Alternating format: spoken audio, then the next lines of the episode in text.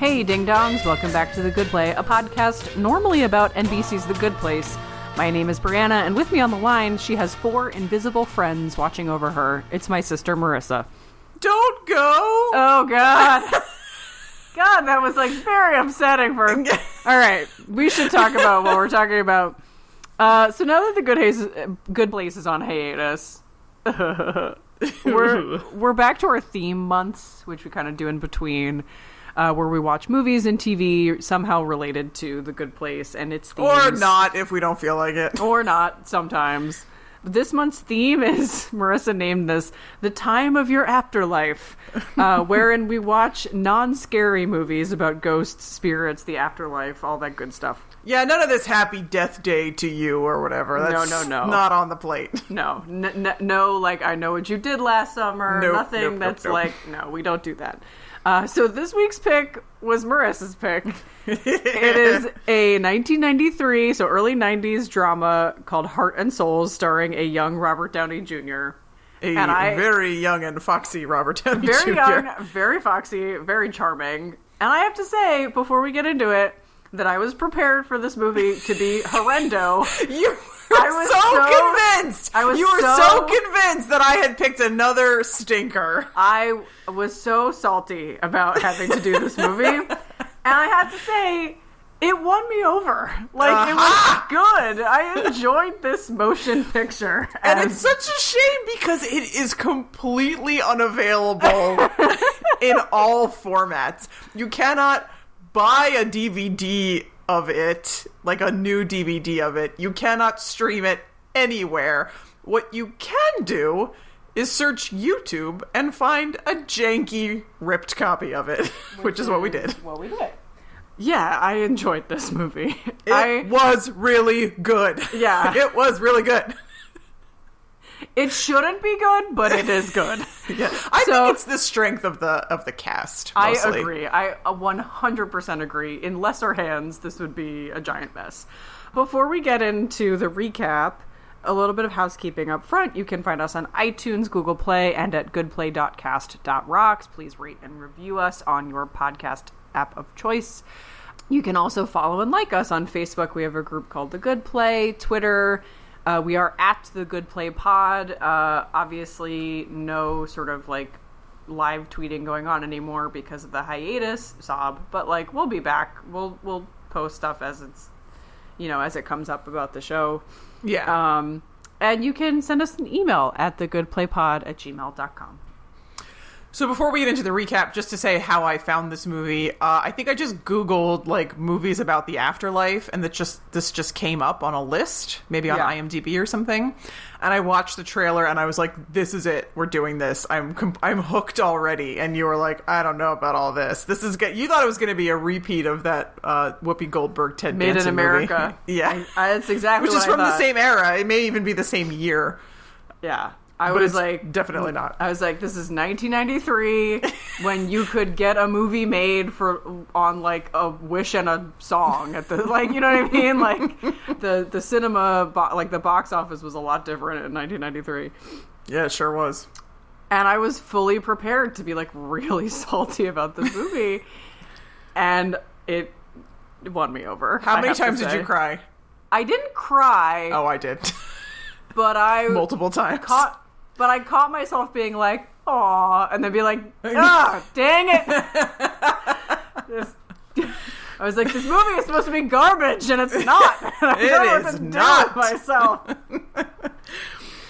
So I will let you know when I said "aw." I will. I will call it out in the in the recap. Right. So the movie begins. So the whole movie takes place in San Francisco. And it begins in nineteen fifteen. Back when San Francisco was livable.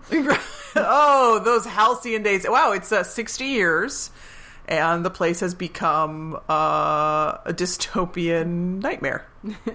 So that's great. So nineteen fifty-nine, San Francisco. We have a couple of vehicles in motion here, basically. I mean, there is a lot of buildup to what eventually happens, but in one car we have a man and his pregnant wife, and the baby is imminently arriving. on a bus. Well, is it really a bus or is it a trolley? It doesn't it have that thing up on the top that it draws power from? It, does that make yeah, it a trolley? a trolley? Okay. It doesn't. It looks like a bus though. So we we follow these four characters who all get on this bus, and but we're I'm just going to cut to the part where they're actually on the yeah. bus and kind of give give the little backstory about who each of them is. Yeah. And they're all such amazing actors. It's this like this cast is so star-studded. It's unbelievable. It's so good. It doesn't deserve to be. The, you know what I mean? just just because you think Supernatural premises are gonna uh, be uh, corny or something. I'm sorry. I, I I do not think that Supernatural premises are a problem, given the fact that I reference the show Supernatural every other episode of this podcast. But that's a T V show, not a movie. But that's the same thing though. I don't have a I don't say that movies have to be or T V has to be better than movies. Okay, anyway. So okay. The four people who are on this bus, there's uh Charles Grodin as Harrison, who we see that he has just auditioned for a choir, but he gets stage fright at the last minute and he can't perform, and he it, there it's implied that he's done this many times with many auditions.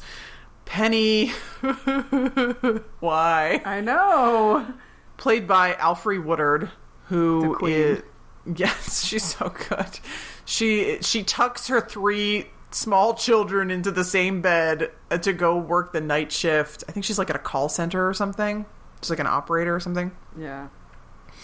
Julia, the as you say, the legend Kyra Sedgwick. She's so good. sorry. I'm sorry. Can you just for for I just need twenty seconds of you pretending to be her, pretending to be the closer. Can you just do that for me? Oh, wait. We used to do this. Mom uh-huh. loves The Closer. Yep. It is high time that you start telling the truth about this case. That's what it is. Thank you. I needed that. So Julia is a very young waitress who her boyfriend who they've been like physically apart for a while, but you know, because she came to like make it in the city or something. It's not totally clear what she's there to do in the city, but she so when she's fighting with her boyfriend, she says like, I don't want to be like my mom. She never kind of like tried to li- live her own life or go out anywhere. I think she just wants to see if she can like live on her own in the big city, mm-hmm. because he bought them a farm basically, right? And she's not so up on that. So he comes to tell her basically to propose and say, I bought this farm. And she's like, I can't. Then she leaves. But then she immediately is like, no, no, no, I was wrong. I need to get him back. The last guy on the bus is Milo, played by Tom Sizemore, who is kind of a greaser. Yeah. yeah. And uh, he's, he's yeah. Uh, he breaks into who's the who's the. like mobster who's in the house or whatever. I have no idea. This he's setup from, makes he's from, no sense to me. But, no, uh, I know, I know. But he's from um, uh, uh, Sister Act. He's one of the he's one of the the mooks in Is Sister he? Act. Yes. Okay, so he just gets typecast. Yes. So Milo kind of breaks into this tough guy's house to steal back a sheet of rare stamps, like collector's stamps, that Milo had stolen on his behalf, because Milo wants to steal them back and give them to this kid. From a child. He stole yeah, them from a, from a child. From, stole them from a child. So all four of these, Harrison, Penny, Julia, and Milo, are all on a bus together. Then David Paymer. Again, this cast is amazing. David Paymer, as the driver, is watching a woman out the window of the bus, oh, so kind gross. of get felt up, and he gets so distracted that he magnificently, I mean horribly, horribly crashes this trolley or bus or whatever. And so they like skid off an overpass, and we see David Paymer like basically his spirit leave the bus and just kind of float up to heaven, I guess. It's never... The theology of this movie is super unclear. Yeah. And then the four passengers are kind of standing there. Well, their spirits are standing there. Like, well, what do we do now? And then they all get pulled into this car with this woman who is like... She, like, the baby is crowning in the car, basically. And the four of them all get pulled into this car with this baby who is born. So then we get to see, like, sort of a montage of this baby, whose name is Thomas, that this baby is the only person who can see these four people, these four spirits, and they are always with him. Yeah. And they never get to rest or go anywhere or do anything else. So they, they basically... physically tethered to him. Like, yeah, you know, they can't be too far apart from him. Basically. Milo often tries to walk away and gets, like, yanked back by an invisible hand. Yeah. So they're just constantly, like, entertaining him because there's, like, literally nothing else to do. So they're just constantly entertaining him, and he loves them, and they're basically his uh, his own personal, like, quartet of nannies, kind of. Yeah. And at one point, you know, the, the mom, Penny, made up this song called... The mom Hug- who died, not his mom. Not his Sorry, mom. Yes, Alfre Woodard. Penny, yeah. She made up this song called Hug-A-Bug for her little boy, which, God, the fact that she's taken away from her three young children, like, I wrecked me in this movie. And at one point, we see, like, baby Thomas say, Hug-A-Bug, and her, his parents are like, where'd he pick that up? So then, you know, like, you know, the montage continues, and he's in school, and... you know, the spirits are, like, hanging out in his first grade classroom because, like, what else are they going to do? Right. And they they just are, like, constantly around, like, talking to him, tutoring him or whatever, and they, they sing... Encouraging uh, him. And... Yeah. They sing Walk Like a Man while he's in the bathroom by himself, which is sort of the first hint that up the people around him are noticing because he's, because Thomas sings along with them and dances. And it's sort of the first hint that the adults around him are starting to notice that he is strange, because you can imagine that a very young child who had imaginary sorry who had invisible friends, like, wouldn't act much differently. But once you get into elementary school, like, yeah, that starts to be noticeable. Yeah. So when he's seven, you know, we see up on the roof, like right above Thomas's bedroom, basically, Julia and Penny are having, like, heart-to-heart conversation because Penny's like Penny's like, I just want to know that my kids are okay. And Julia's like, oh, you were such a great mom. I'm sure that they, you know, are drawing strength from that. And then they, and, she, and and Julia's like, I still think about my boyfriend. And they're both just sort of sad, and it's, it's, it's, it's rough. It's sad. Yeah. Yeah. And, and, and we see a scene of, like, they go to the racetrack and Milo kind of bullies Thomas or convinces Thomas to lay a bet for him, and, and has Thomas pretend that he's like, my dad's going to beat me if, he, if, you, if you don't take this bet from me. So because of this, because it's happened multiple times, it's implied, because of this, child welfare comes to the house and is like, do you beat your child? Do you make him go buy, like, racetrack bets for you? And the dad's like, I've never been to the racetrack, and no. And the dad and mom start fighting about, like, you know, and Thomas can hear them. You know, the dad basically thinks Thomas needs to be sent to a mental institution, and the mom is like, he's just imaginative. And the spirits start arguing amongst themselves, like, well, why are we here? And, you know, are we doing more harm than good to this child? And they all love him is the problem, right? And yeah. he and he, Thomas loves all of them, and they they're just, like, really strongly bonded. But they decide that they can't keep appearing to him because it, ultimately it, it's going to end up with Thomas in a mental institution. So he, they wake him up, you know, and they say, you know, remember how we talked about, we're not, we weren't sure how long we were going to be with you. And, like, it's time for us to go now. And Thomas is, like, crying and asking them, like, to, begging them not to go. And they kind of each say goodbye one by one, and they this disappear one really by one. Really upsetting. Oh, this was my first time crying. Yes.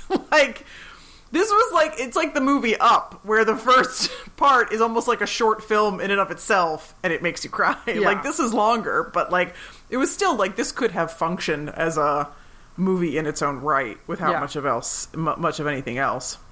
So now we fast forward to nineteen ninety-three. It's the beginning of the Clinton years. Like, everyone's driving sports cars and, and doing the filing mo- not- for bankruptcy.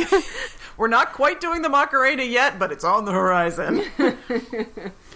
So Thomas has grown up to be Robert Downey Junior, Woo! Who is the... Right, well... He is your stock character who doesn't let anybody get close to him and does all these cold-hearted business deals. You know, like Basically. Richard Gere in Pretty Woman. Like, yeah. Just always doing business deals and tearing companies apart with no no regard for how people feel about it. And all yeah. the spirits are have, still have to follow him everywhere, and they are, like, so over it. they they're like disappointed in who he's become, and they're like tired of this life, and they just are like, ugh, and they're like always like jabbering amongst themselves about how annoyed they are with everything, basically. They're like a really sassy Greek chorus. Yes. That just sort of has to... I, you have to give credit to all the actors who are in the scenes with them who have to pretend that they don't see or hear them. Yeah. Yeah, I'm like, this just... must have been really hard, because there's no way, if I have Charles Grodin like saying something snarky three inches away from me, like, how am I not going to react to that? Yeah, it was great. Uh, at some point, his girlfriend, Elizabeth Shue, whose name is Anne in this movie, invites him to lunch, like this at this like little she set up this little private lunch at the Botanic Gardens, which is really beautiful, and all the spirits are like, she's the one, like, lock it down, Thomas. Yeah, don't screw it up. Yeah. Like, you always screw up everything. Ugh. And Anne is like, I want you to meet my parents, and Thomas is like, yeah, I mean, eventually I want you I want to meet your parents, I guess. So it's very, you know, it's the classic Hollywood, you know, non-committal man nonsense, right? Yeah. I swear she only puts up with him because he looks like Robert Downey Junior Look, that's that's a thing, right? I mean, you would put up with a lot from yep. someone who looked like nineteen ninety-three mm-hmm. R D J. Yep. Or today R D J. He's grizzled, yo. I don't care. Okay. So, at, at this point, I don't know how they achieved this, by the way. I, this must have been like they really put a bus inside a Botanic Garden, right? Because they did not have the technology to do this with C G I at all. But at this point, David Paymer like flies in his magical spirit trolley into the Botanic Garden and is like, okay, hi, I'm here to get all you guys, because it turns out this... He, I'm paraphrasing. It turns out this movie universe, souls are reincarnated. And there are babies being born, and those babies need souls. So, like, get on the bus. And they're like, what are you talking about? And he's like, well, remember when that angel came down and explained to you how you can use the body of this child to resolve your unfinished business? Well, like, you should have done that, like, fifteen years ago. And so now here I am. Okay, let's go. And they're like, yeah, we never got a briefing from an angel, Brosif. And they're super mad at him because he's the bus driver who got them all killed, which yeah. uh, that's legit, right? Yeah, I would be too. So they talk him into giving them a, just a, like a tiny bit more time, basically. And they and he also informs them something they didn't know, like, you can take over Thomas's body whether or not he's willing, right? So they get in the car with Thomas, you know, he's just driving somewhere else, and they're like, okay, we have to become visible and audible to him. Like, how do we do that? So they, like, try everything, and then they sing Talk Like a... Sorry, they sing Walk Like a Man, and it kind of gets in his head, and then they start, like, yelling at him, and he, like, kind of wakes up and notices them, and he crashes his car because he's, like, freaking... Obviously, you would freak out, too, right? Yeah. So in the hospital, they're all sitting around waiting for him to wake up, and he, like, kind of, like, opens one eye, and they're like, hey, Thomas, hey, buddy, uh, hi, remember us? We need you to do us a favor. And he, like, staggers out of bed, goes up to the psych ward, finds a lunatic. Yeah. And says to the woman, hi, um, are there any people with me? And she's like, yeah, uh... And then she describes, like, Penny, Julia, Harrison, yeah. Milo. And he's like, okay, great. So they're real. Cool. I actually really appreciated... One thing I really appreciated about this movie was that they wasted no time on anything. Like, everything was very compact and tight. And, like, there were no, like, oh, there's going to be consequences or fallout of this thing, so now we're all going to, like, be anxious about the fallout or consequences of this thing, and it's not going to happen for another half an hour. You know what I mean? Like, I don't know what you mean, actually. So, for instance, fast-forwarding a little bit, like, the whole break-in and to the house and get the stamps, like, that never comes back. It's not like, oh, and now there's a warrant out for Robert Downey Junior's arrest, and now he has to talk his way out, blah, blah, blah, right? Oh, I see. Or here, like in the hospital, there's nothing like, well, you know, we can't release you out of the hospital. Like, you've been in a car accident. You have to be here. Like, like there's just none of the shenanigans of, like, let's pile on additional conflict. Yeah. It's just like, let's get to the core conflict as neatly and as incisively as possible and then get out. Mm-hmm. Mm-hmm. So Thomas goes to, like, a boardroom meeting, and there's, like, a bunch of, you know, white people sitting around a table, basically. And he's trying to ignore the spirits, but they're, like, yelling at him, and so it's really hard. So Julia and Milo both take over his body at different times to, like, basically to bully him into helping them. Yeah, because he he has said, like, I'm now that he can see them again, they're like, oh great, you can see us, you have to help us, and he's like, there's no way I'm helping you. You abandoned me, and I went into therapy because I thought I was crazy when I was a little kid, and I like I thought these were hallucinations, and like, where have you been, basically? So he's really bitter. So yeah, I mean, he, it's he doesn't kind of want to help them. There were there were no good options for these people, right? It's like, it's really hard to think what they could have done. There's this really he's obviously like drawn a picture of them, and it hangs above his bed when he's yeah. little. That just yeah. about killed me. It's him holding hands with all the four of them. Ugh. Anyway, so because Thomas keeps getting body snatched by them, yeah. he basically has no choice. He's like, fine, I'll help you, like, just to get you off my back. So they do Milo first. Milo goes into Thomas's body, breaks into this house that he broke into on the day that he died, steals these stamps, and, you know, this is the this is his unfinished business, getting these stamps back to this kid. So there's like a narrow escape, and it's like, you know, hijinks, hijinks, whatever. Thomas's car gets towed because he has outstanding parking tickets, and but they managed to get to the they managed to get to the the apartment of the guy who owned the stamps when he was a little kid. They like find him in the phone book, which I was like, wow, that was a different time. Yeah. Like, they go to a payphone and there's a phone book there, and I was like, wow, that that would have been helpful. Like, can't do that anymore. Nope. But they find this kid, and they like Uh, Thomas like knocks on the door, drops the stamps on the car on the front mat, and then like they kind of run away to watch from, you know, the spirits can just stand there and watch, and the kid like gets his stamps back. So Milo's he's a grown man now. He's obviously. a grown man now, and because it's, you know, thirty plus years, thirty three years later, and so Milo's work on this planet is done. Meanwhile, Thomas and Anne have this fight about they missed he missed meeting Anne's parents because of this hijinks with the stamps. And she's like, I don't even have, I see your note in the, mm-hmm. in the notes. She's like, you know, the, I don't have a key to your apartment. He's like, you want a key to my apartment? She's like, it's a symbol of the fact that, like, you're not really invested in this relationship. And he doesn't Ooh, seem to really I, get it. I, I felt her so much, so much. Listeners, I dated a guy for a long time who never gave me the keys to his place, and um, among other things. And after watching this movie, I like to think that he was being standoffish with me because he has four spirits following him around, trying to get him to, to, you know, help them. And he, you know, I, I like to think that's why it didn't work out. So at this moment, David Paymer, well, yeah, we, the bus driver never gets a name, does he? David uh, Paymer. Sh- it does. He does. I saw it on Wikipedia, but I think his okay. name was like Al or something. Whatever. Yeah. David Paymer shows up in his giant spirit bus and is like, hey, Milo, get on the bus. And, and it, like, they didn't realize. They're like, can't can't you wait until we're all done and then you'll take all of us? And he's like, nope, get on the bus. Baby's being born. Need souls. Get on the bus. Which is like, okay, but, like, there's an ever-increasing number of humans, so you must be manufacturing some new souls, right? So just make some new soul. Okay, no. Okay, fine. Um, we need the soul of this, like, low-level grifter. So Milo gets on, the, you know, teary goodbyes from everybody. And this is where, like, Thomas really sort of starts to understand the stakes of all of this, I think, because he sees the bus for the first time. Yeah. And, you know, they say goodbye, and, and Thomas kind of does, like, finger guns at him, which was their thing when he was little. And and then he's gone. And it's just the three spirits and Thomas left.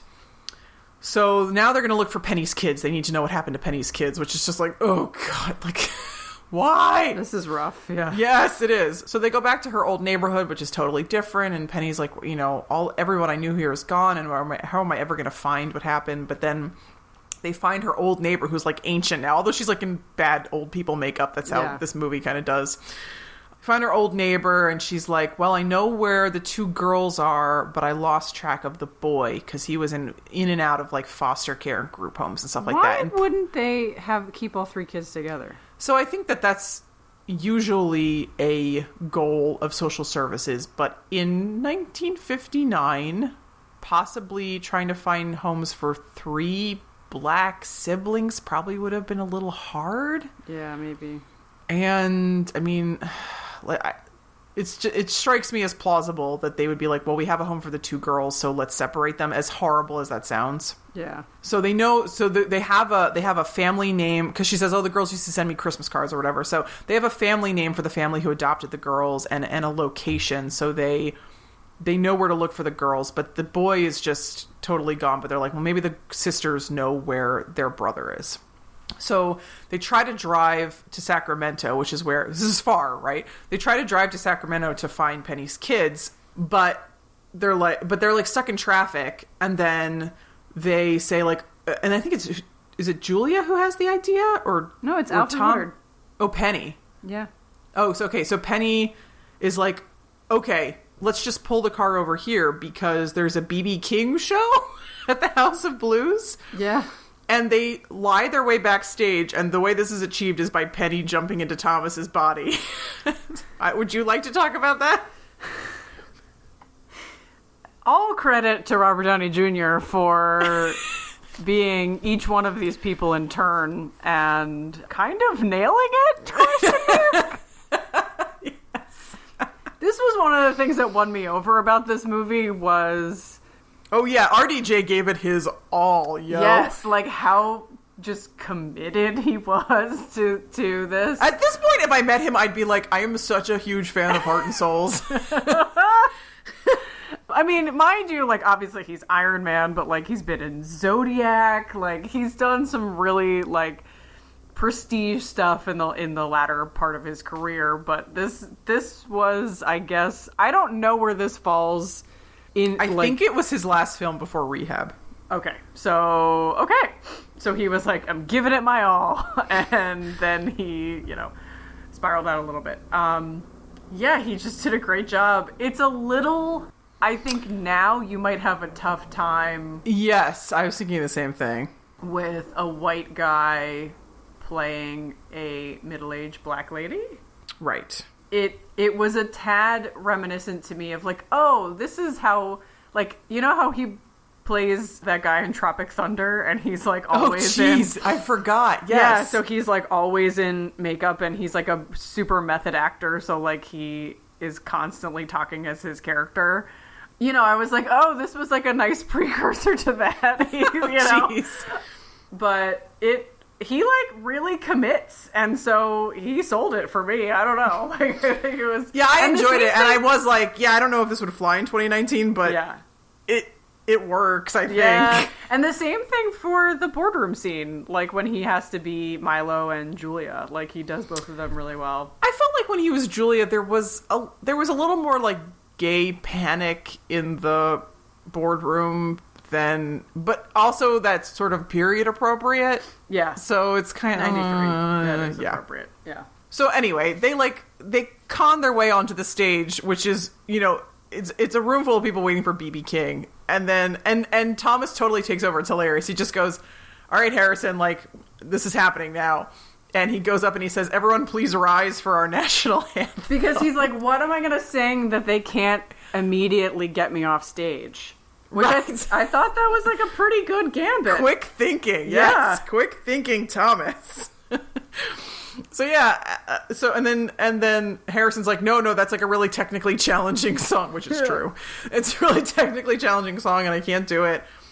And yeah. And Thomas says to him, you know, Thomas says to him, you died a failure because you never tried, which is like, ouch, but also true. Yeah, I mean, that's because he's like, I, I'm I'm going to choke. I always choked. I'm such a failure. And he goes, look, look, you're a failure because you never tried to do. Yeah, so. And that's the thing that gets Harrison to jump into Thomas's body, and he beautifully sings the national anthem. And B B King and he forgets the words up. a couple times, but Julia and Penny, like, cue him, which is yeah. pretty funny. And B B King comes on stage and starts playing. In the middle of it, and starts riffing on the guitar. Like, with this complete stranger. It's great. It is great. It reminded yeah. me of, you know, in a Goofy movie, when they're doing the... when he gets on stage and they're doing the perfect cast, and then Powerline comes out, and he's like, yeah, this is pretty cool. I'll roll with it. The nineties! Yeah. God, what a halcyon time. Oh, boy. So, yeah, and it turns out Anne and her parents are at this concert, so awkward. Although her parents don't realize that it's him up on stage, so it kind of avoids some of the awkwardness. Yeah. But literally while they're on stage, David Paymer drives the bus onto the stage. Of course, nobody can see it except Thomas and the Spirits. And he's like, you know, Harrison, get in. And Harrison's like, okay, like, Thomas, thank you so much. Yeah, and he gets really on. Sweet. Yeah, he gets on the bus and he's gone. And now it's just Thomas and the two women. Outside the concert hall, Anne and Thomas have another big fight. It's and not it's, he. No, it's not outside the concert hall. It's outside the police station because he gets oh, dragged right. off stage and right. brought and to the, the same, police station. Right, and the same police officer who was on him about the unpaid parking tickets is like, what is the actual matter with you? And Thomas is like, I just had to do it. And the t- officer's like, okay, if I let you go, can you like not do anything like this ever again, please? Just be cool. Just be cool. And Thomas is like, yes, yes, yes, I can be cool. Thank you so much. So then Thomas and Anne have this fight in the parking lot of the police station. And she's like, yeah, I saw you on stage. Like, and you sang really beautifully. And like, what else are you keeping from me? But also you said you had to work tonight and that's right. why you couldn't hang out with my parents. So she thinks he's like leading a double life. Which he basically. kind of is at he this moment. He kind of is, yeah. So they have a fight and she drives off and Julia and Penny are like, no, you shouldn't have let her drive off, Thomas. And he's yeah. like, we have to get you guys your like closures or like the bus is going to come for you and it's going to be too late. So they get in Thomas's car. He backs out of a parking spot and he immediately rear ends the same police officer who is the one who has been like dealing with him at the station over and over again. And he gets out and he's like, what is the actual matter with you? And Thomas is like, I'm so sorry. Like, oh my God, I just need to get out of here. I really need to get out of here.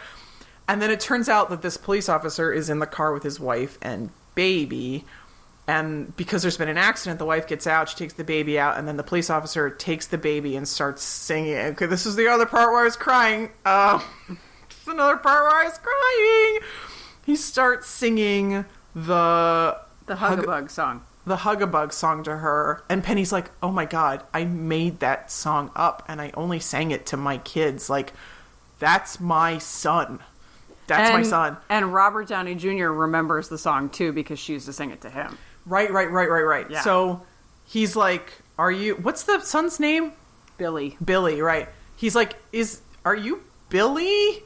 And the, and the police officer's like, to my friends. And he's like, were you a adopted? And he's like, man, what are you? And he's like, no, no, no, no. And he makes up this story that's actually like, Thomas is great at thinking on his feet, basically. Yeah. He I makes mean, up, yeah. He makes up this story that the day of the bus crash, which was the day he was born, Penny got taken to the same hospital that his mother got taken to. And that while she was dying and delirious, she was singing the Hug-a-Bug song. So his so Thomas's mother like heard it in the hospital and then taught it to him, and so he and and like and and his mother like found out something about Penny or whatever, so he basically concocts this story that like it holds together enough in the moment, right, where he's like yeah he's like it must be you, right? Pe- your mother was Penny, I forget her last name, Washington. Say Smith Th- Washington thank you. It's like your mother was Penny Washington and you lived on the street, like, right? And they're, like, super freaked out. And he's like, do you know where your sisters are? And he says, no, I've never been able to find my sisters. And he's like, I know where your sisters are. Here's the city. Here's the family name. Like, that's where they got adopted to. And, you know, he's just like, your mother would have been so proud of you. And Penny is, like, standing there and crying. And she can't hug him. And it's so because none of the spirits can interact with any physical objects, basically. And she's so overcome. And she takes over his body for a minute and gives him a hug. And... Gives she gi- her son a hug. She gives right. She gives Billy a hug, and she whispers in her ear, whispers in his ear, "I never left you," which is just like, why? So of course it's Thomas saying this, so it's slightly weird for Billy, yeah. I'm sure. But then like, and uh, by the way, the bus, the, David Paymer's bus has been pulled up for like half of this conversation, like yeah, and so it's a lot of like this scene was tough because it was a lot of like cross talking because it's David Paymer saying get on the bus, get on the bus. Robert Downey Junior trying to have a conversation with this police sergeant, and then also Alfre Woodard talking to Kyra Sedgwick like, oh my God, this is my son, and then also like what what made me like be like oh is like. Oh, and this is my granddaughter? Oh, like, yes. The little oh, my girl God. For the first yes. time. and they can't. So like there's a lot of lot of cross talking going on, but then yeah, so Alfre Woodard. And she's so proud. She's like, oh, my baby's a police officer. Like, yeah. She's, like, really proud. Like, yeah. Oh, my God. This wrecked me. I really yeah, did. It was it was tough stuff. So then Penny says goodbye to Thomas, and she says, you know, now I have to say goodbye to both my sons, you know, in the same moment. Which but, was very tough. Yeah. That, that was rough. And then... Yes. But she's like, what's... I mean, this is how good this actress is. Like, she plays this very emotional moment, and then you can tell, like, she's... Now that she knows what has happened to her kids, especially like it's it's implied that Billy, so Billy's the baby, and he was like kind of her baby. You know what I mean? Like yeah, like he was the one who was like, I don't want you to go to work. Like, yeah, he was that, the yeah. most attached. Like there was definitely a special bond between. Not that every mother and child doesn't have a special bond, but like you have that kid who is sort of your kid. And so now that she knows that he's okay, she's like totally fine to go, like to have her soul assumed back into the, you know, heaven or whatever. Whatever. And as she's leaving, she's like, okay, like, I love you, but also, like, you know, don't drive so fast, and you should call your mom every once in a while to yes! Robert Downey Junior It's great. Yes. yes, it's great. She's, like, giving, like, last-minute, like, super mom advice. Yeah. And she goes and she's, like, totally at peace, like you yeah, said. It's, that's it's really beautiful. Meant. Yeah. So now they're, we, they know they're on this ticking clock for Julia. So Julia and Thomas get in Thomas's car after I guess they've cleared up this thing with Billy and his car, and they just like floor it to, to drive to this farm that Julia's boyfriend bought. And the bus kind of overtakes them at one point, and Robert Downey Junior kind of like goes around it, and David Paymer's like, he thinks he can outrun like a ghost bus? Like what? What is the matter with him? So when they get to the farm that they're going to, like, Ghost Bus is already there because it turns out, like, doesn't have to obey the laws of physics. Right. But Thomas starts, like, arguing, like, hardcore with the driver. Like, you don't get to take her yet. Like, she didn't have enough time. And, like, you guys screwed up and, like, get away from her. Yeah, he's really, like, at this point, what I liked about it was, like, he's very invested. Because at the beginning, yes. he's like, I'm not going to help you. And then even after he helps Milo... He's like, I have a life to lead. Like, you know, I can't just do everything that you want me to do. But I think after the experience with Penny, he kind of understands, like, what a big deal this is. And so, and the stakes for the women are way higher than the stakes for the men. Yeah, totally. And so, you know, he's he's really, like, angry for her and sticks up for her. Right. And they and they forge... Well, she takes over his body so she can write, like, a goodbye letter to him. And he's going to say... To her boyfriend. To her boyfriend. And so Thomas is going to say, like, you know, I found this paper, basically. This is a letter for you. I found it. But they get to the farm and they knock and they find the guy who lives there now who is not her boyfriend. And he's like, oh, yeah, the guy who owned this place died, like, seven years ago. And Julia is just devastated. And it's like... It's like the pathetic fallacy where it starts raining, like, just on the two of them. Yeah.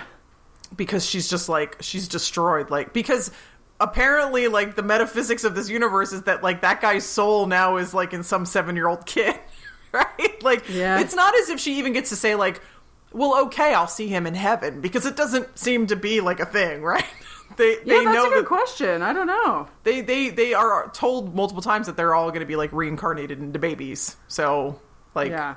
if you, someone who's dead, like, there's nothing you can do. So she's, like, so beside herself, and then, like, the rain stops because she sort of, like, her face clears, and she's like, oh, my unfinished business isn't with my boyfriend, it's with you, Thomas. I have to, I had to be the one to tell you not to make the same mistake that I did, where I let the love of my life get away. Like, Anne is the love of your life, and she left in anger, and, like, you have to go fix that now. You know, don't let her go. Don't let her go. And then she... And and Thomas is like, I, I promise, I promise. And then she's like, total again, totally peacefully, like, gets on David Paymer's ghost bus. Yeah, and, and this is the point where I was like, Mah. And then I was like, I was like, ah, stupid movie that should be stupid and is actually tugging at my heartstrings. Oh, oh, and G D. She, and she had said when he was a little boy, she kept trying to hug him and kept yes. saying, I wish oh. I could touch you. Yes. I wish rough. I could touch you. I wish I could touch you. And then this moment, as they're about to part again, she's like, oh, God, I wish I could touch you. And David Paymer kind of looks up at the sky like, huh? You're like, can you, uh, and they, like, embody her for a moment. and she has a physical form, and so she's able to hug him, and they both finally get to, like, sort of have this emotional moment with each other, uh, and then was, she gets up. This was rough on I me. know! This was the third time I cried, and then... this is the third and last time I cried. And then she gets on the bus, and she's gone, and now Thomas is left alone for the first time in his entire life. Oh, I hadn't even thought about that! You're right. Oh, yep. Rough. So then Thomas recreates the Botanic Garden sort of lunch situation with Anne, and he says, look, I had people who I loved when I was little and they went away, and so I spent my whole life kind of protecting myself by not really ever getting close to anybody again, but I'm kind of past that now, and here are the keys to my apartment and a nice lunch spread and flowers and all that. And, and he said, I, I need you and I love you. Yeah. yeah. And she is pleasantly surprised, and... They kiss, and it's a very, like, it's a dizzying, it's one of those dizzying going around, like Chidi and Eleanor in the Janet's episode. Yeah. Spinning around shot, and then that kind of, the camera pulls out, and I kept waiting for, like, them because it be, goes to, like, yeah, it goes to, like, the sky, and I was like, oh, we're going to see, like, ghost bus flying past, or we're going to see, like, one of the spirits winking at us, but it absolutely does not give you that satisfaction. Nope. Nope. It is like, I was nope, waiting for that too. They are gone. Goodbye. I said good day. Yes. Yeah, this movie was great. I don't know. I know, right? How many of these lost gems are out there that were like...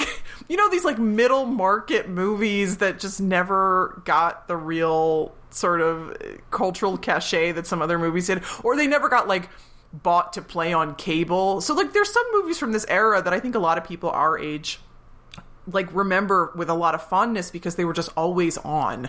Yeah. They were, like, always on Comedy Central, or they were always on V H one or something. Like, there's a lot of movies like that. But then there's movies like this that are, like... arguably better than a lot of the movies that we spent our childhoods watching, but they're just, like, lost to history. We should start an archival project. Movies of the Clinton era. Mid-market. Yeah, I I don't know. I I I was, like I said a million times, I was pleasantly surprised by this movie. Although, one of the things I will say that, like, I'm surprised that they didn't address, and I wonder if it's this thing that you were talking about where everything just, like, moved at a really fast clip, was that he seems to have no relationship with his parents, and that was not... Oh, the, that's interesting. And that was not the thing that had to get resolved. Mm. Because in the beginning... That, that would have potentially been quite messy. Yeah, because not in the very beginning, but in the beginning shot where we see him as, like, Robert Downey Junior, he has a car phone because it's right, the nineties. Right, and Penny mentions how he never calls his mom on it. He never calls his mom. And then when she is getting on the bus towards the end, she's like, call your parents every once in a while. Like, she's kind of admonishing him, but, like, in a nice mom kind of way.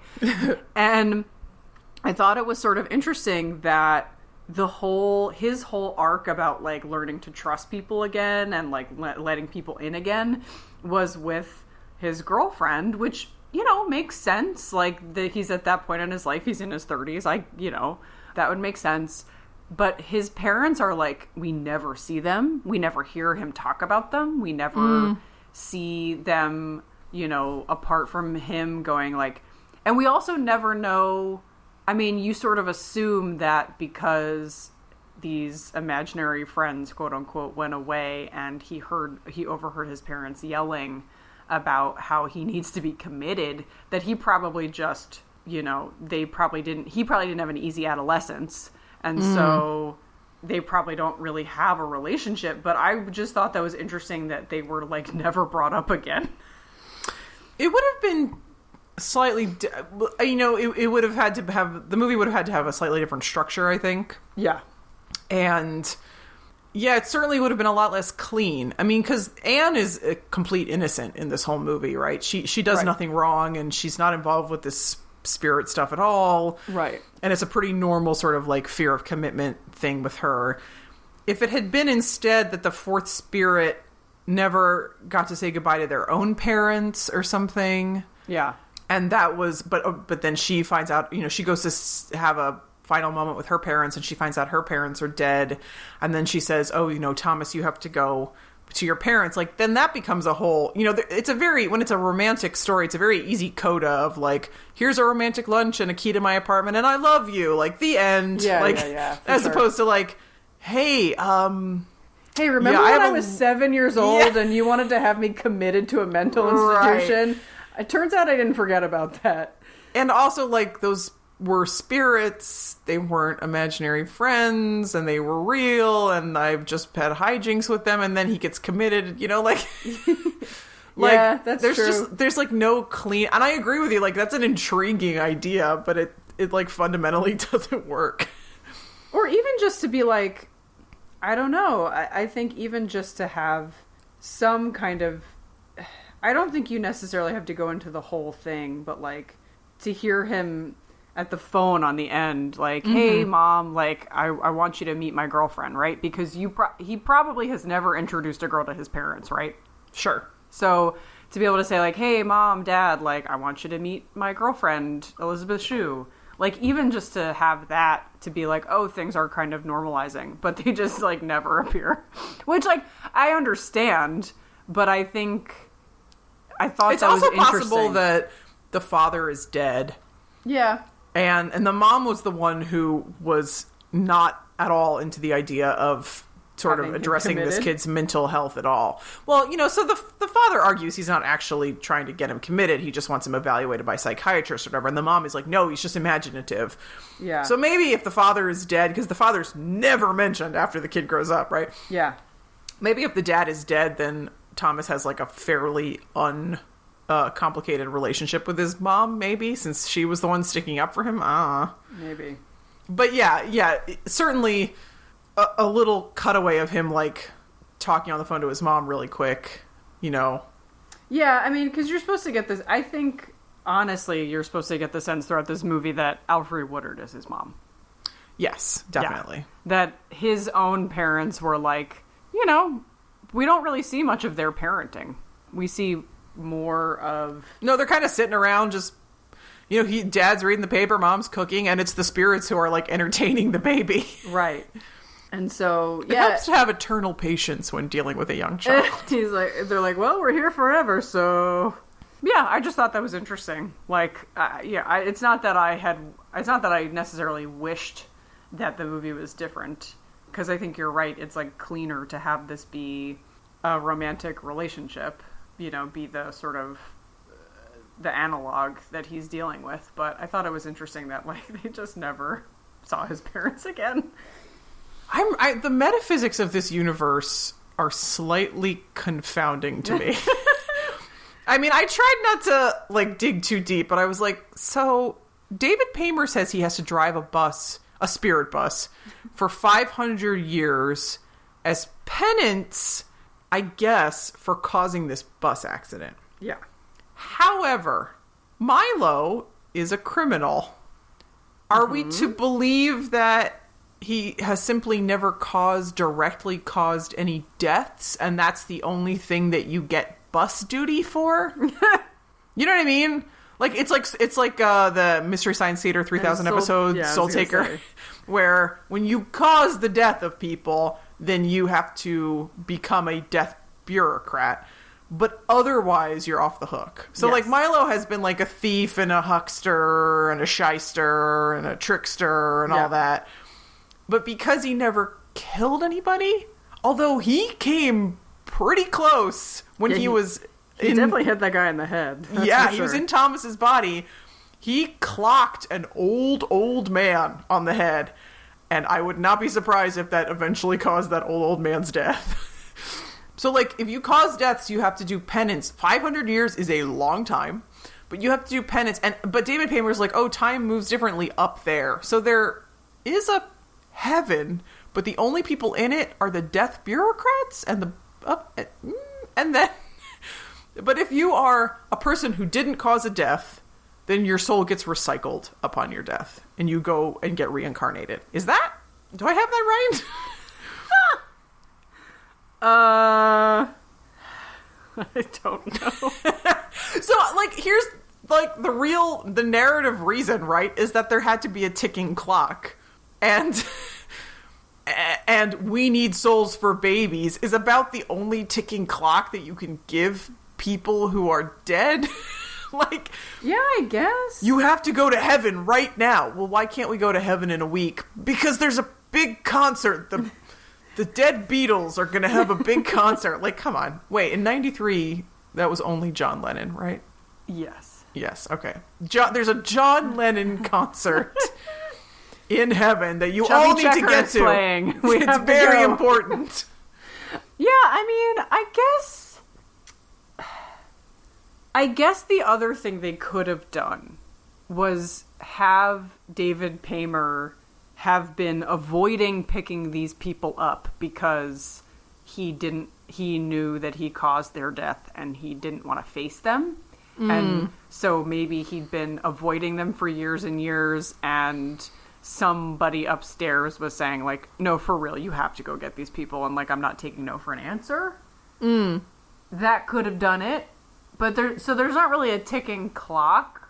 So it wouldn't have been necessarily, like, I think they had to make David Paymer a little bit of the antagonist or a little bit of the, like, pressure on them. Right. But the other way to play it is, like, once they're they're you know, soul is at peace, then he can come pick them up. That would have been sort of the other way to do it, rather than have him show up when they're not ready to go yet, which is what happened. Yeah, but, like, they had to get this all until basically, like, a forty-eight hour time frame. And so you need some kind of pressure, and it's like, well, what is that functionally for a bunch of dead people? Yeah, I don't know. The other question I had was... so why did they get sent to a baby when that baby wasn't going to be useful to them for, like, twenty years? Great question. And at some point, David Paymer says, like, the first time David Paymer shows up, he says, I'm, f- like, fifteen or twenty years late, but I'm here, so let's go. Which means, Thomas is thirty-three, which means they were supposed to take over his body and use them to finish their unfinished business when he was...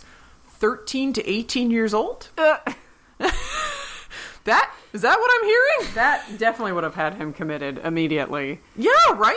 Because he's a minor. There was no, he, you know, he couldn't be like, could you imagine if he, I mean, he would have ended up in, like, the juvenile detention system. Because yeah, this they, is like a bad, this is a bad system, heaven. They they would have, they would have, he would have been in that gangster's house trying to steal back, like, a sheet of Zeppelin stamps or whatever nonsense this guy. By the way, I have a real problem with the first time we meet Tom Sizemore, right? He's, like, leaving, he's, like, escaping the house. But the kid, the little kid himself is there being like, why didn't you get back my stamps? I was like, little kid, how do you know who stole the stamps from you? And this guy is a for real criminal and you're, like, eight years old. Like, what are you doing? And this... yeah, Tom Sizemore. Yeah, this like, this was certainly the the plot that hung together the least. I, I was like, what is this? I mean, I guess we had to know what this kid looked like so that when he was an adult, they could basically just put a pair of glasses on a guy who looked like the kid version of this. You know what I mean? So we could be like, oh, that's the same guy. But there are plenty of ways you could have done it that didn't require Tom Sizemore to, like, have an interaction with a disappointed child who, like, if I'm Tom Sizemore, I'd be like, or if I'm Milo, I guess, in this situation, I'd be like, you are a small child and I stole something from you, so what is our relationship status? Oh, that's a great question. Like, you know, I could... also, un- like, if you know who I am and what I stole, why did you not go to the police? Why did you go to the police? Find me, why? Like, that makes no sense. No sense. No kind of sense. No whatsoever. I mean, it would make more sense if the kid were, like, his nephew or, like, just, you know, like, anything. Or, like, yeah, or, like, or his we, girlfriend's nephew. Or, like, like, just some relationship. We, or if we saw him, if we saw him steal it out of the kid's room or whatever, and then the kid comes running in and is like, hey, hey, but he's, like, out the door already. And then we see him, like, have a change of heart, like, once he gives it over, but then like he feels like there's nothing he can do. You know what yeah, I mean? Yeah. So I think I think unfortunately, like the the opening scene of the movie, the screenwriter was super committed to keeping everything as the one day that they all die, right? Yeah. So you can't really have it so that, you know, he stole them a week ago and is now having a change of heart, right? Right. Yeah, you'd have to have an immediate change of heart. Right. Um, yeah, there are structural issues with the Milo plot line. Yeah. But I think they felt like they needed kind of like a comic relief character or a, yeah, like, what he, do you what do you want to call him? Uh, completely inappropriate, but yeah, like for a yeah. child. Yes. But there's a great scene towards the beginning when like the women are upstairs having a heart-to-heart. Tom Sizemore has little Robert Downey Junior's character like basically blindfolded, has like a hat over his head and is making mm-hmm. him turn the pages on like a dirty magazine. Yep. And the women are not amused when they find this out. Nope. And Harrison is like, oh, don't do that, but then like also reading the magazine. Yeah, like, it's so weird. So yeah, like he's arguably probably like the most detrimental. Like everybody else is, you know, obviously. So and that's that's probably why he exists right now that you say that out loud. Like The, the the rest of them probably could have kept it together without yeah. this without Thomas being called into child welfare yeah, services. Yeah, you're probably right. So they're like, well, how are we going to get this kid, you know, caught basically, or, or in the system or something? And it's like, well, what if one of the spirits is a thief who, you know, keeps acting incorrigibly? yeah, what? If, yeah, what if he's just like a kind of a scumbag, but like a lovable scumbag? That's yeah, he's a lovable scumbag is a very apt description of this guy. This would be like the Jason Mantzoukas character if, we, if this were remade today. No, no, Zooks is a little too out there, I think. That's probably true. Yeah. But it's still affecting when he has to leave. Yeah, I think so. I think I would, so. I would say that Harrison is probably the least developed. Yeah. I... He's sort of like the... A little bit of the intellectual one. He, He's a bit of a milquetoast. Yeah, he appreciates music, obviously. We never get any sense that he had any friends or family or lovers or anything. He, he basically said, uh, you know, when they're ar- sort of arguing about whether or not to leave Thomas, he said, I never had any kids of my own, but I felt like Thomas is my kid. Right, but it's just interesting because he's not a young man. No. I don't know how old Charles Grodin is in nineteen ninety-three. I don't. I don't wish to uh, besmirch the, the man, but he seems like he's in his forties. Does Google that... it? How old was Charles Grodin in nineteen ninety-three? Seems like he's he in his forties. He was born in nineteen thirty-five. Wow. Okay. So he's he's like he's like fifty, he's actually pushing sixty. nineteen thirty-five to nineteen ninety-three. Yeah, he's pushing sixty. Yeah. So he so he's he old and. But like, but th- so it's it's interesting that he there's never a whisper of like anybody in his life that he would like want to say goodbye to, or like his is the his is the the quest with the least human sort of interaction or he, human yeah. yeah human connection. Thank you. His is the quest with the least human connection, a- and so he sort of is the least developed of them because, you know, I never had the. the courage to stand on stage. Like, I don't know, man, that's pretty common. I have really bad stage fright. Like, it's not really hampering my life. He obviously, he has a job, you know, I think he works at a library or something. I don't know. He has a job, but does he have any humans in his life? It's like very well, unclear. They could have potentially been like, said, you know, he could have had one line of saying like, you know, I never, I was too frightened to go on stage. I was too frightened to, like, ask this girl to marry me. I was too frightened to, you know what I mean? Like, I thought they should have just made him gay, quite frankly. Oh, yeah, maybe. But maybe, I don't think in ninety-three that would have been, well, maybe, but, but all, like, he's also looking at the dirty magazine, so. Nah, I don't know. Could have been just to fit in with Milo, I don't know. Yeah. I don't know. He's a spirit. Do spirits have a sexuality? Good question. Yeah, I don't know. Do you want to say anything else about this, like, movie that's too good for its own good? Well, I think, you know, it's just, I think it's a really, if someone is studying, like, how do I write a screenplay? Mm-hmm. I think this, this script is actually a really great example. It is, because it's no, like... I'm just laughing because you're right, I think. Like, how the stakes keep getting raised, and the emotional investment gets higher and higher, and, like, how do you set up a ticking clock? And, like, a lot of the things we've talked about are like, well, I wonder why they did it this way. And then we kind of worked backwards to, like, oh, they had this problem in the script, and then they had to figure out how to solve that problem, and this character or this situation was their solution to that problem. Right, exactly. So I I think it's a I think it's a really good example. If you're like, I want to write a screenplay, like, this is a it's a really neat, tight, good screenplay.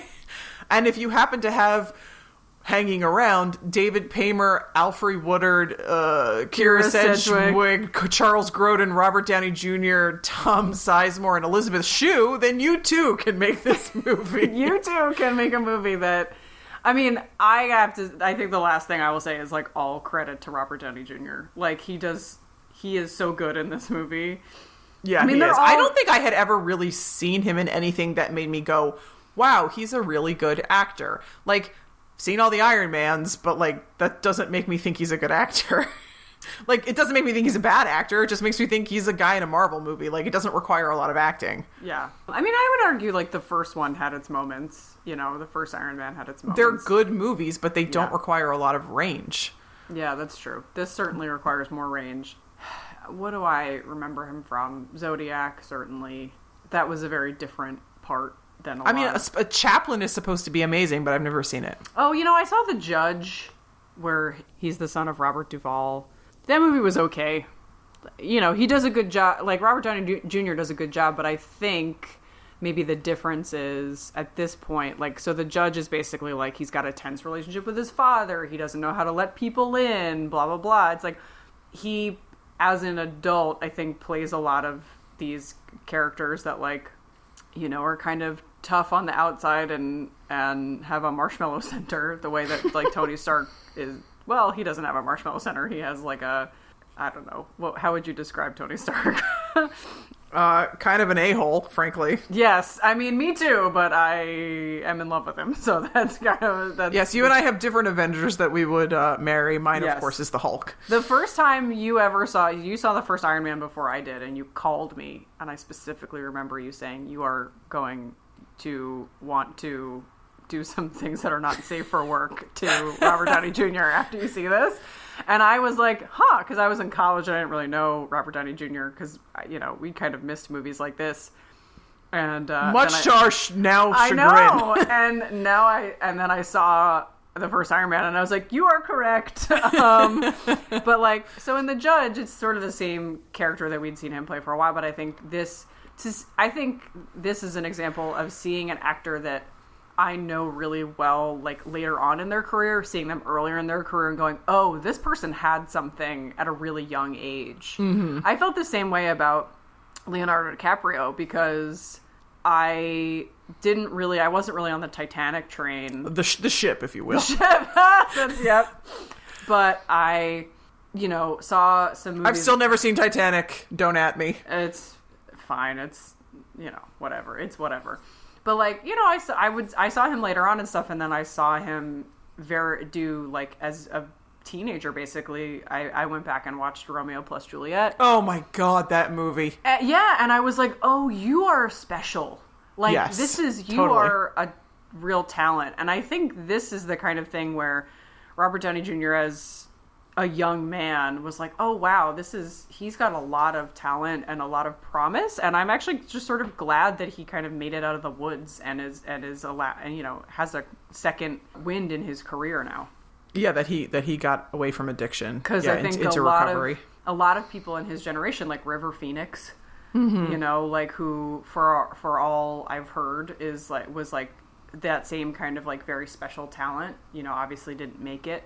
And there are some others along the way that, you know, haven't quite had that level of success after being successful at a young age. So I'm glad he's, like, you know, doing it. Three cheers for R D J. Hip, yeah, hip, man. Hooray. And he he is fine in this movie. He is quite fine. Like I said before, I think Elizabeth Shue just puts up with some of his nonsense because he looks like Robert Downey Junior, which I ain't mad at it because I would have done the same thing. Okay, so we don't exactly know what order we're going to do movies or what exactly we're going to do. There's a sort of slate of possibilities. It turns out there'd be, there's a lot of movies about the afterlife. We're thinking about uh, Ghost, mm-hmm. All of Me, mm-hmm. right? Although that one is questionably about the afterlife. I'm I'm wondering if that's really on theme. Yeah. Uh, defending your life. It's also your lo- another, like, take over your body kind of thing. Yeah, it's so. Maybe a little too similar to this. Yeah. Defending Your Life with Albert Brooks. I've thought about... Um, ah, crap. Let me let me Google this. You know what I thought about today? Go ahead. Is Safe Haven. Uh, no. No. She's a ghost. She's a ghost. No. Absolutely not. Why not? So I, I've also thought about either the original Heaven Can Wait or the Chris Rock remake, Down to Earth. Oh, I like Down to Earth. I like it yeah. a lot. Also, yeah. um, Meet Joe Black is on Netflix if we wanted to watch that. That's a remake of Death Takes a Holiday. Yeah, although that's not really about the afterlife, right? I don't know. It's about death. Yeah, but... Well, I mean, this isn't re- really about... We don't know how this afterlife works. We just yes, we do. They're reincarnated. This, come on, they're spirits. That's the afterlife. Cut me a break. That's true, I guess. Ugh. So we're thinking about those movies. If you have any other movies that you think are in this category and you would want us to watch, just tweet at us or email us at thegoodplaypod or thegoodplaypod at gmail dot com. I'm thinking March. I think Brianna is going to sign on to this very quickly. I was thinking March could be Marvel month. Oh. Because... Captain Marvel is coming out in March. Yeah. So we could do various Marvel movies and then just we would do Captain Marvel sort of in the middle of the month. Yeah, man. Until next time, just avoid any ghost buses. Yeah. I mean, if David Paymer is driving, don't get on that trolley. Just don't do it. We'll see you next time, invisible friends.